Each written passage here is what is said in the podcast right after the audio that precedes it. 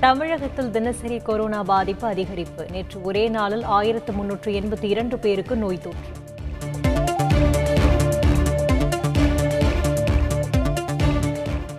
Corona பரவலை தடுக்க பொதுமக்களிடம் விழிப்புணர்வு அவசியம். மரக்காணம் அருகே மத்திய அமைச்சருடன் ஆய்வு மேற்கொண்ட அமைச்சர் மா. சுப்பிரமணியன் பேட்டி.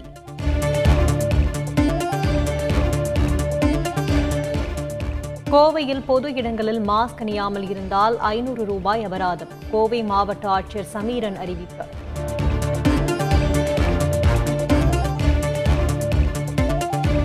கேரளாவில் புதிதாக மூவாயிரத்தி முன்னூற்று எழுபத்தி எட்டு பேருக்கு கொரோனா பாதிப்பு. ஒரே நாளில் ஆறு பேர் உயிர் இழந்துள்ளதாக தகவல். கோவையில் ஜவுளித்துறைக்கு நவீன பரிசோதனை நிலையம். இருபத்தைந்து கோடி ரூபாய் மதிப்பில் அமைக்கப்படும் என்று மத்திய அமைச்சர் பியூஷ் கோயல் தகவல். மத்திய அமைச்சர் பியூஷ் கோயலிடம் உணவுத்துறை அமைச்சர் சக்கரபாணி கோரிக்கை மனு. பச்சரிசிக்கு பதிலாக புழுங்கல் அரிசி வழங்க வலியுறுத்தல்.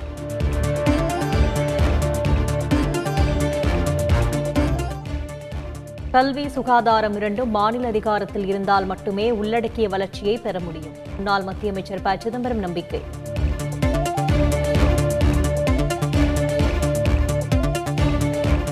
டெல்லியில் இருந்து சென்னை திரும்பினார் ஓ பன்னீர்செல்வம். தங்களை மன்னித்து விடுமாறு கூறிய அதிமுக மகளிர் அணியினர்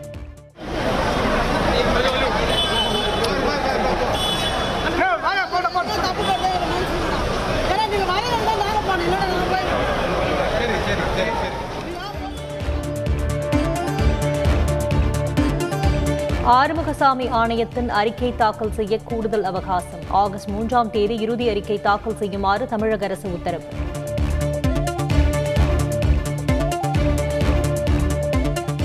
மாநகராட்சி டெண்டர் மோசடி வழக்கில் பன்னிரண்டு அரசு அதிகாரிகளுக்கு தொடர்பு. தமிழக அரசிற்கு லஞ்ச ஒழிப்புத்துறை பரபரப்பு கடிதம்.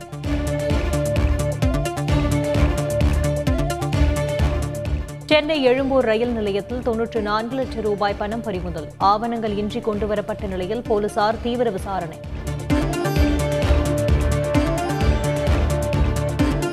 போலீசார் தாக்கியதில் கால் எலும்பு முறிந்த கைதிக்கு ஜாமீன்.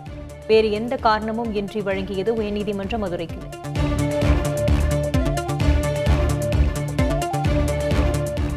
டிஜிபி அலுவலகத்தில் தேமுதிக சார்பாக புகார். விஜயகாந்த் உடல்நிலை குறித்து யூடியூப் சேனல்களில் தவறான தகவல்கள் பரப்புவதாக குற்றச்சாட்டு. தஞ்சை அரண்மனை வளாகத்தில் ஜூலை பதினைந்தாம் தேதி புத்தக திருவிழா துவக்கம். நூற்றி எட்டு அரங்குகள் அமைக்கப்பட உள்ளதாக மாவட்ட ஆட்சியர் தகவல். மதுரை திருப்பரங்குன்றம் அருகே கட்டிடப் பணியின் போது சுவர் இடிந்து விபத்து. இடிபாடுகளில் சிக்கி ஒருவர் உயிர் இழந்த பரிதாபம்.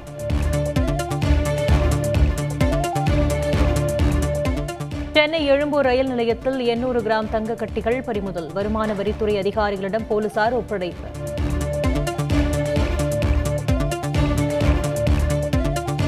சென்னை திருவல்லிக்கேணியில் பழிக்கு பழியாக கொலை நோக்கத்துடன் பதுங்கியிருந்த பதினான்கு பேர் கைது. பயங்கர ஆயுதங்களையும் பறிமுதல் செய்த போலீசார்.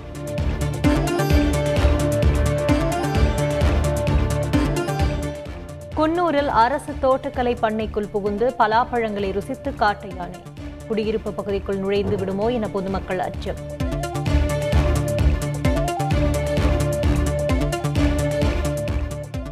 கோயில் பெயரில் போலி இணையதளம் தொடங்கி இருபது கோடி ரூபாய் வரை மோசடி. கர்நாடகாவில் பொதுமக்களிடமிருந்து பணம் வசூலித்த அர்ச்சகர்கள் ஐந்து பேர் மீது வழக்கு.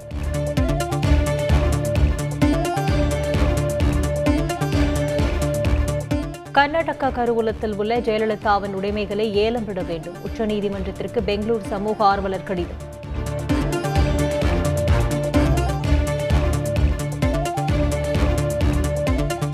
நடிகர் சரத்குமாருக்கு கோல்டன் விசா. ஐக்கிய அரபு அமீரகம் அரசு வழங்கி கௌரவம்.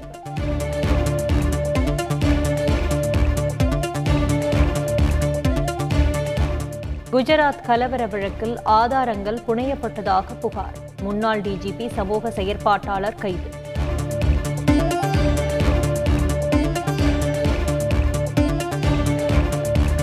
கேரளாவில் ஆயிரத்து ஐநூற்று இருபத்தி ஆறு கோடி ரூபாய் மதிப்புள்ள ஹெராயின் போதைப் பொருள் சிக்கிய வழக்கு. முக்கிய குற்றவாளி சென்னையில் கைது.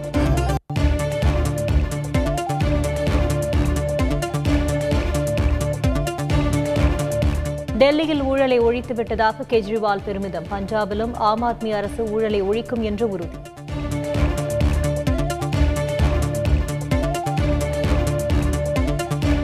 மகாராஷ்டிராவில் ஆளும் சிவசேனா கட்சியின் அதிருப்தி எம்எல்ஏக்கள் பதினாறு பேருக்கு நோட்டீஸ்.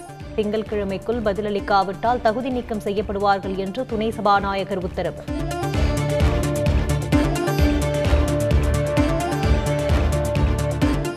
டிஎன்பிஎல் தொடரின் நான்காவது லீக் ஆட்டத்தில் நெல்லை அணி வெற்றி. ஐந்து விக்கெட்டுகள் வித்தியாசத்தில் சேலம் அணியை வீழ்த்தியது.